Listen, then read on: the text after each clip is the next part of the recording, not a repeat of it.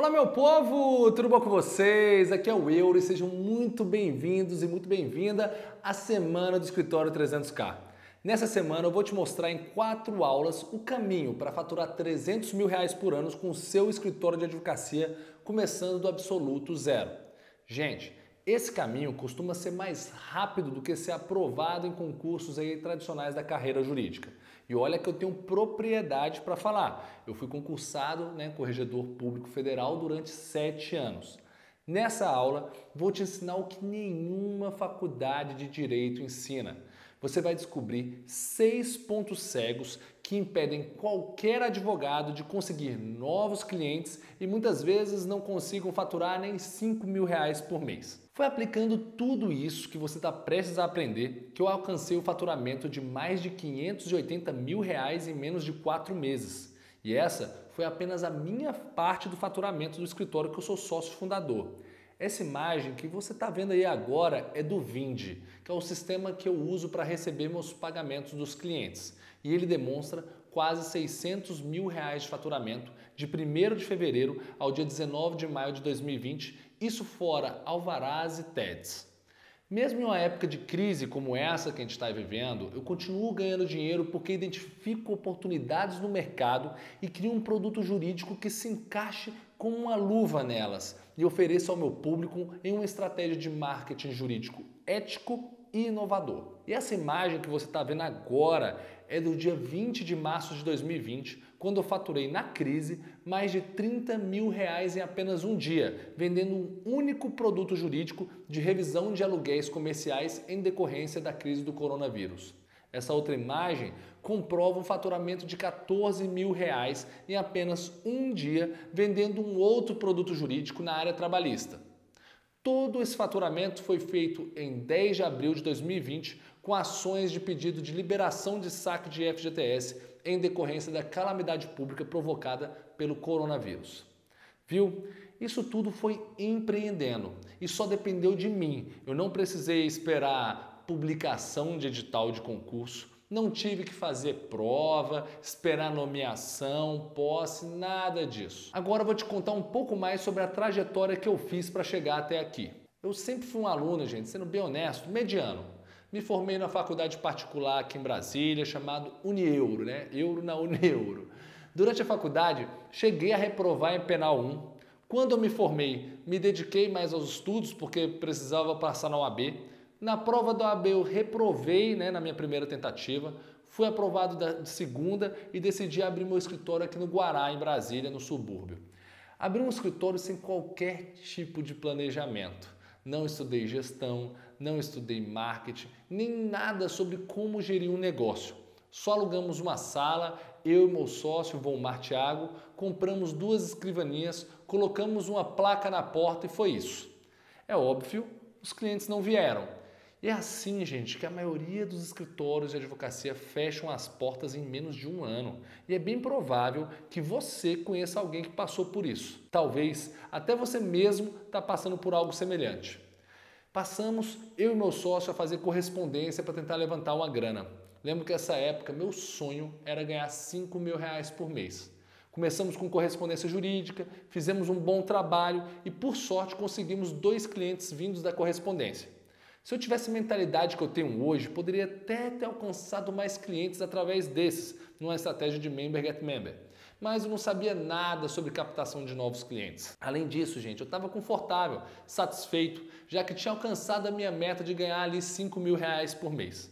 Trabalhávamos muito, tirávamos uma graninha com a margem bem apertada, mas quando nossos dois maiores clientes foram embora, nós quebramos com força. Tivemos que fechar o escritório de advocacia, gente. Minha situação financeira ficou tão crítica que eu tive que voltar para a casa dos meus pais. E sério, isso doeu muito em mim. Eu comecei a achar que só quem de fato conseguiu o sucesso na advocacia era quem era filho de neto de, né, quem era filho de desembargador, neto de ministro, ou tinha os pais ricos. Eu fiquei totalmente desmotivado com a advocacia e senti que eu tinha estudado minha graduação à toa, né, tinha perdido tempo. Me desiludi com a advocacia e fui fazer o que 99% das pessoas formadas em direito fazem: estudar para um concurso público. Dois anos depois, fui finalmente aprovado e nomeado corregedor público federal nomeado lá na Conab, Companhia Nacional de Abastecimento. Ter sido concurseiro teve o seu lado bom, porque eu aprendi uma coisa que eu sempre falo. Eu nunca vi ninguém falar que estudou e se arrependeu. Mas o concurso nunca foi meu sonho, muito menos o cargo que eu ocupava. Por isso eu segui insatisfeito. Eu queria ter meu escritório novo, ser meu próprio chefe, fazer meus horários, ter liberdade, mas para isso eu precisava ter meus próprios clientes. Foi então que, depois de concursado, eu decidi abrir novamente o meu escritório de advocacia. Só que eu sabia que eu não tinha noção nenhuma de gestão, marketing, enfim, de empreendedorismo. Eu sabia que essa tinha sido a causa de eu ter quebrado uma vez e eu estava determinado a não repetir o mesmo erro. Fiz MBA em Gestão Estratégica Empresarial lá na FGV, Fundação Getúlio Vargas, e então decidi estudar como abrir e alavancar uma empresa. Fui para os Estados Unidos estudar um modelo nova-iorquino de gestão. Eu queria muito, gente, dar certo. E eu percebia que os norte-americanos eram realmente eficientes em empreendedorismo. Junto a isso, criei grupos mastermind online presenciais em seis capitais do Brasil com outros advogados e estudei a fundo mais de 100 escritórios renomados. Entre os grandes escritórios brasileiros que eu estudei estão do Nelson Williams, dono do maior escritório de advocacia da América Latina, com quem eu fiz uma live foda recentemente. Estudei também com a Aveirano, a Matos Filho Advogados e a firma do Juliano Costa Couto, ex-presidente da OABDF no triênio 2016 a 2018. Inclusive, eu queria que você escutasse aí o que, que o Juliano tem a falar. Como vamos, people? Aqui é Juliano Costa Couto, advogado em Brasília, professor universitário. Fui presidente do ABDF no triênio de 2016 a 2018 Euro Júnior tem uma capacidade de nos dar dicas rápidas, objetivas e muito pragmáticas. Eu, particularmente, entendo que é um importante instrumento para o desempenho com sucesso da advocacia. Nas minhas trocas de ideias com Euro, já tive a oportunidade de aprender e descobrir boas sacadas para perpetuar no mercado de trabalho. Boa sorte, não percam essa oportunidade. Meu abraço, Juliano Costa Couto, de Brasília. Depois desse intenso estudo, eu havia chegado ao modelo ideal de escritório. Em janeiro de 2016, inaugurei o meu segundo escritório, aplicando 100% o método que eu tinha criado. Em apenas quatro anos de fundação, gente, nossa firma de advogados já se aproxima dos 3,5 milhões de faturamento. A partir disso, o meu escritório foi convidado para o ranking da Brazilian Top Lawyers, batendo dois recordes. Eu fui o CEO mais jovem do Brasil a ser convidado para esse ranking. E a nossa firma foi quem entrou na lista né, desses, dos escritórios mais respeitados do Brasil com o menor tempo desde a sua fundação, só três anos. Eu gosto de empreender, gente, porque eu tenho muito mais liberdade para viver a vida dos meus termos. E o melhor, sem teto remuneratório. Se eu quero ganhar mais dinheiro, eu não preciso reivindicar um aumento a ninguém. Eu analiso o mercado, defino uma estratégia e a executo. É assim que eu faço para realizar meus sonhos. Nada me motiva mais do que isso, gente. Atualmente eu comando mais de três empresas, além do meu escritório Euro Araújo Soares Lima Guimarães, firma de advogados. Nas minhas redes sociais, somo interações com cerca de 3 milhões de pessoas por semana. Ministro aulas sobre gestão, ensinando como ganhar dinheiro com a advocacia e auxiliando na abertura e estruturação de escritórios. Nessa dinâmica é que surgiu a ideia de transmitir a metodologia para outros advogados. No início, eu confesso que meus sócios relutaram, pois a gente era o único a trabalhar com esse método no Brasil e nunca tinha, ninguém nunca tinha visto uma firma que tivesse crescido 600% em dois anos como a nossa. Mas logo percebemos que em nosso modelo de negócios não há concorrentes e sim parceiros e que ao passar a nossa metodologia para frente, poderíamos criar aliados e até sócios. Aí, então a gente decidiu ensinar nossas estratégias realmente eficientes de empreendedorismo para outros advogados aqui no Brasil. Quando eu decidi ensinar, já sabia bem que os bacharéis em direito não saem da faculdade pronto para ganhar dinheiro da advocacia. Foi assim comigo e continua sendo assim. E durante essa jornada, eu identifiquei seis principais erros que fazem isso acontecer. E é sobre isso que eu quero falar com você agora. Mas antes de começar, eu recomendo que você pegue o papel e caneta para você não perder nenhuma dessas informações importantes.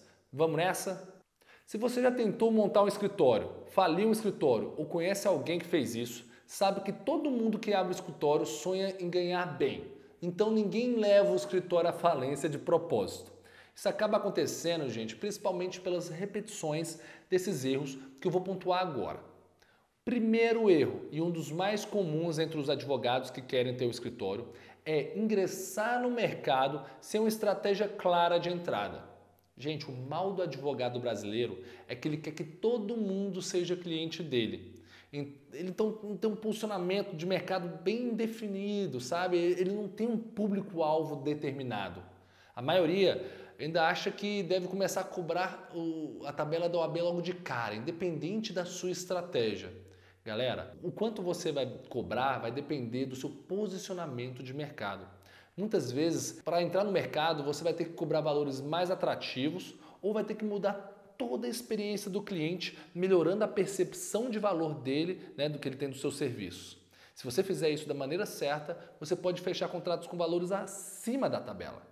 É aquela coisa, a Fiat vende carros para um determinado tipo de cliente, a Honda para outro tipo de cliente e a Ferrari para outro. Elas não têm produtos diferentes e seguem a mesma tabela de preço. Com a advocacia é a mesma coisa. Segundo erro que os advogados cometem bastante, tá? É abrir um escritório e achar que vão conseguir clientes sem investir em marketing, né? Vai abrir e achar que vai brotar cliente do chão. São aqueles que abrem seu negócio, sentam e rezam para os clientes apareçam. Eles não têm ações de prospecção de clientes. É o mesmo que você querer se casar e ficar esperando um pretendente em casa bater na tua porta. Dessa forma, esses, essas pessoas dependem exclusivamente da indicação de conhecidos para conseguirem novos clientes.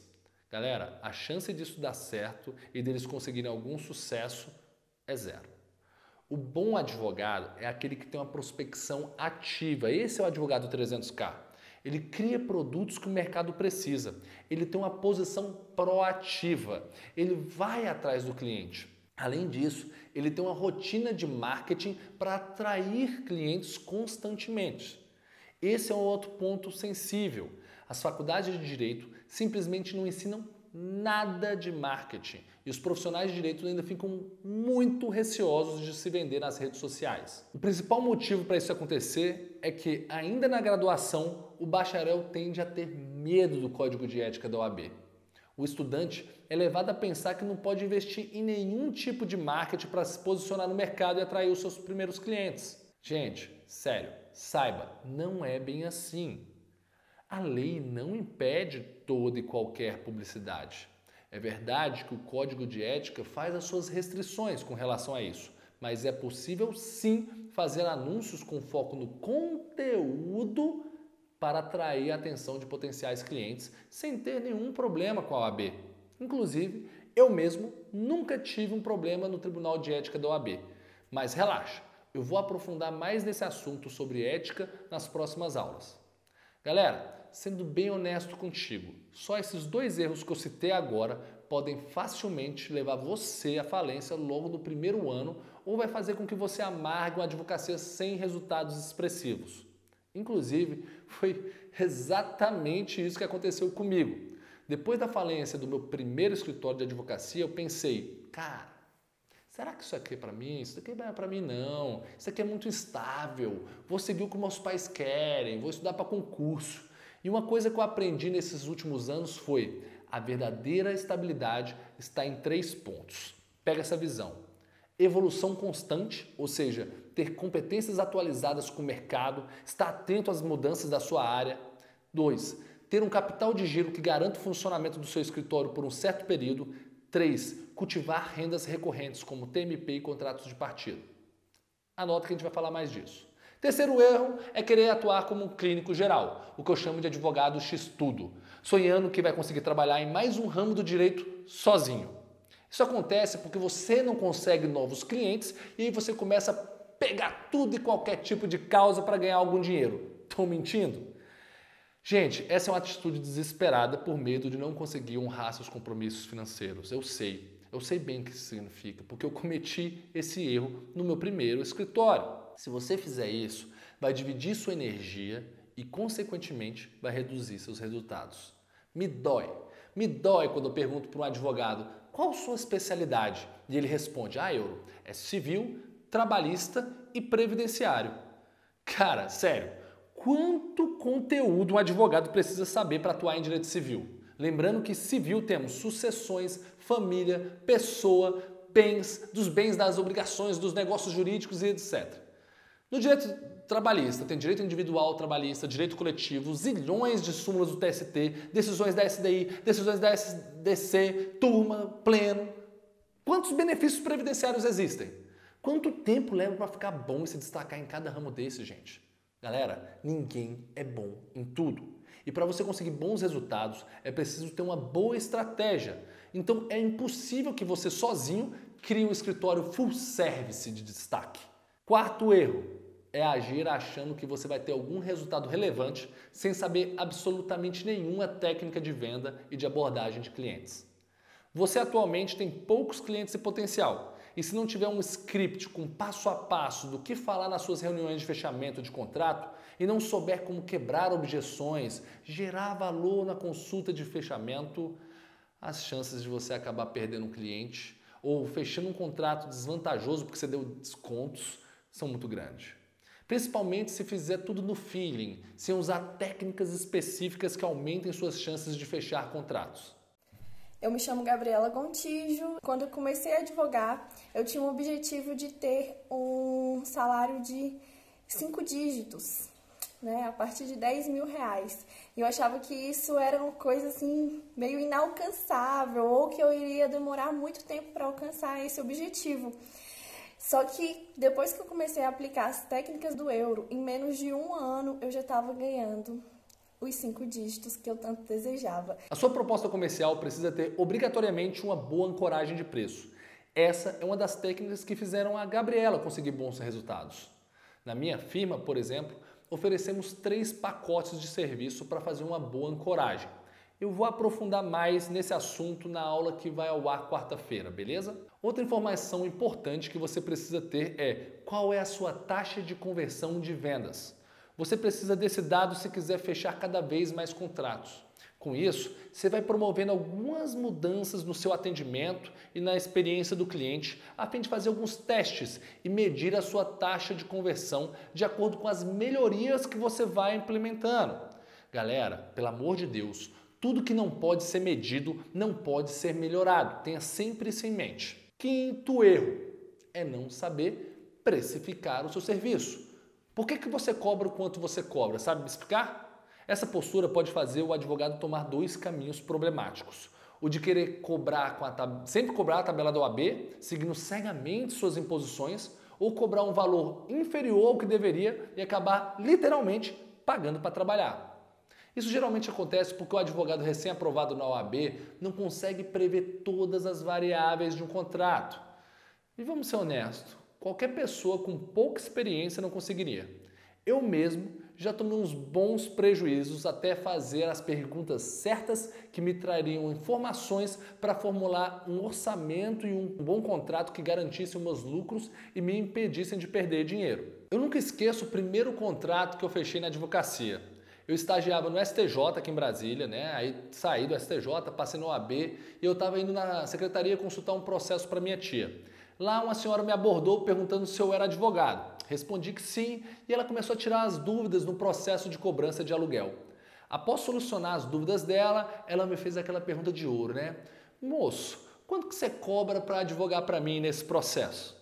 Na época eu pensei, poxa, um processo simples, né? Uma defesa numa ação de cobrança, tal, cuidar ali da ação de conhecimento. Eu ganhava 600 reais no meu estágio, estava precisando de dinheiro. Pensei, cara, se eu conseguir faturar a mesma coisa que eu faturava no meu estágio, eu estou garantido esse mês, né? Meu padrão de vida vai estar tá garantido. Então, o espertão aqui foi lá e respondeu: Poxa, eu cobro 600 reais para advogar para você nesse processo. A senhora não pensou nem duas vezes. Ela falou: onde é que eu assino? A gente foi para a OAB, lá na salinha da OAB, fomos redigir o contrato lá mesmo. Resultado: eu advoguei mais de 10 anos nesse processo. Considerando os custos que eu botei no papel, eu levei um prejuízo de R$ 6.290 só com esse processo. Essa situação ainda se agrava, gente, quando o advogado não sabe os seus custos operacionais, não sabe quanto custa um processo para ele. Esse é o típico advogado que abre o escritório, mas está completamente no escuro com relação a quanto cobrar pelo seu serviço jurídico e quanto está faturando, né, quanto está lucrando, quer dizer, em cada processo. Ou pior, quanto está tomando de prejuízo. E o último erro, também muito comum para quem quer empreender na advocacia, é não começar a fazer uma reserva de caixa desde o início do escritório, o capital de giro. Gente, essa reserva é fundamental para a sua segurança e estabilidade financeira. Além disso, esse capital vai servir para reinvestir na sua carreira e na sua firma em momentos estratégicos, fazer um curso, melhorar a estrutura ou mudar de sede. Em momentos de crise, gente, como a do coronavírus, por exemplo, Cara, se você não tiver uma reserva de caixa, desculpa, é muito provável que você vai falir ou vai ter que pegar dinheiro emprestado. É essa reserva que lhe permite passar por oscilações no mercado sem maiores problemas, te trazendo a tão sonhada estabilidade, mesmo no ramo privado. Gente, é isso. A maioria dos advogados que querem empreender acabam cometendo vários desses erros que eu citei aqui hoje repetidas vezes, o que vai fazer com que eles fracassem ou fiquem amargurando né, nos corredores dos tribunais a sua derrota. E aí só lhe restam duas opções: ou se tornarem assalariados, trabalhando no escritório de outro advogado empreendedor, ou cederem ao concurso público. A primeira opção tem uma consequência muito simples. Você vai deixar que o seu chefe decida quanto você vai ganhar. E o principal, você vai trabalhar para enriquecer ele e não você. A segunda opção é ainda pior, pois você deixa o seu futuro sujeito à ineficiência do Estado. Ao decidir se tornar um concurseiro, você passa a ter que aguardar publicação do edital, faz um esforço tremendo para decorar legislações pouco úteis, se submete a provas que na maioria das vezes não medem de verdade os seus conhecimentos e, como se não bastasse, ainda se depara com a puta concorrência nas provas. Essa concorrência ainda, gente, tende a ser a maior, tende a ficar maior, porque os concursos, conforme Paulo Guedes disse aí na em rede nacional, estão cada vez mais escassos. Além de ter pela frente uma jornada completamente duvidosa, que não depende de você, você vai se esforçar a esse ponto sem receber um centavo por isso. Muito pelo contrário, investindo pesado seu tempo e dinheiro em cursinhos preparatórios e material didático. E se você não for aprovado, imagina, fica no prejuízo. Para você ter uma ideia, só para fazer um bom cursinho preparatório para juiz, por exemplo, você não desembolsa menos que 5 mil reais. Como é possível ver na imagem que eu vou mostrar aqui para vocês. Como se isso não fosse ruim o bastante, mesmo que você seja aprovado, não garante que será nomeado e que começará a trabalhar, ou seja, vai continuar sem retorno financeiro. E eu vou ser bem honesto com você. Supondo ainda que você consiga tomar posse, se o concurso não estiver intimamente ligado com o teu propósito, é muito provável que você comece a ocupar um cargo com funções que você não gosta, que não tem a ver com o seu ideal de vida e ainda acabe por se frustrar com a burocracia, ineficiência e ausência de meritocracia muito comum nos órgãos públicos. Esse foi um dos motivos que mais me desmotivou na corregedoria. Eu poderia ser o melhor corregedor público federal, gente. Caprichar e dar o um máximo nos meus pareceres, ser o que mais faz pareceres e relatórios em toda a corregedoria. Eu sempre ia ganhar a mesma coisa que o outro corregedor que decidiu trabalhar ali de forma medíocre e que entrega tudo de qualquer jeito. E não é só, gente. Você já imaginou ganhar 20 mil reais né, lá, lá no, no edital, mas chegar só 10 mil reais na sua conta bancária? É mais ou menos isso que acontece com a remuneração mensal dos principais cargos do serviço público, porque eles têm inúmeros descontos. Os descontos na folha de pagamento, gente, são altíssimos e chegam em alguns casos até 50% do valor recebido. Faz as contas aí, 27,5% de imposto de renda retido, né, na fonte, mais 19% na previdência. Mas o pior ainda está por vir, galera. Quem ingressa no serviço público hoje não se aposenta mais com os proventos integrais. Depois das mudanças no regime previdenciário, todo servidor tem que se submeter ao teto de INSS, que é de R$ 5.839, independente de quanto ele ganhava antes, como é possível ver no decreto aqui, que eu vou botar também. Por isso eu afirmo sem medo de errar, a era de ouro do serviço público acabou. Os principais motivos disso são a redução do poder de compra dos salários, mas a dificuldade de conseguir reajuste está tudo congelado, somado à enorme perda salarial quando o próprio servidor se aposenta. Gente, foi por isso que eu larguei a corregedoria no dia 9 de julho de 2020, mesmo durante a pandemia, para me dedicar 100% ao meu escritório e ao empreendedorismo. Quem me acompanha aí nas redes sociais viu, não é balela, é fato. Quantos milhões de pessoas seguem a boiada para estudar para um concurso? Eu mostrei com a pele em risco skin the game, que eu não tenho dúvidas que a advocacia privada pode te dar os melhores resultados. Melhores resultados do que o público. Bom, galera, é isso. Chegamos ao fim dessa primeira aula e não fica triste, porque quarta-feira vai ao ar a segunda aula da Semana Escritório 300K. Nela, eu vou te mostrar como resolver todos esses erros que eu falei hoje de forma simples e te aproximar ainda mais de faturar 300 mil reais por ano com o seu escritório. Marca aí na sua agenda e não perca a aula de quarta-feira que vai ser foda, beleza? Ah, queria te lembrar também que todas as aulas da Semana Escritório 300K saem do ar domingo agora. Por isso eu recomendo fortemente que você assista às aulas assim que elas forem saindo ao ar. Assim você não deixa o conteúdo acumular né, e tem mais tempo para absorver todos os ensinamentos dessa semana. Se ainda tiver ficado alguma dúvida, pergunta aqui embaixo aqui que eu vou responder todas.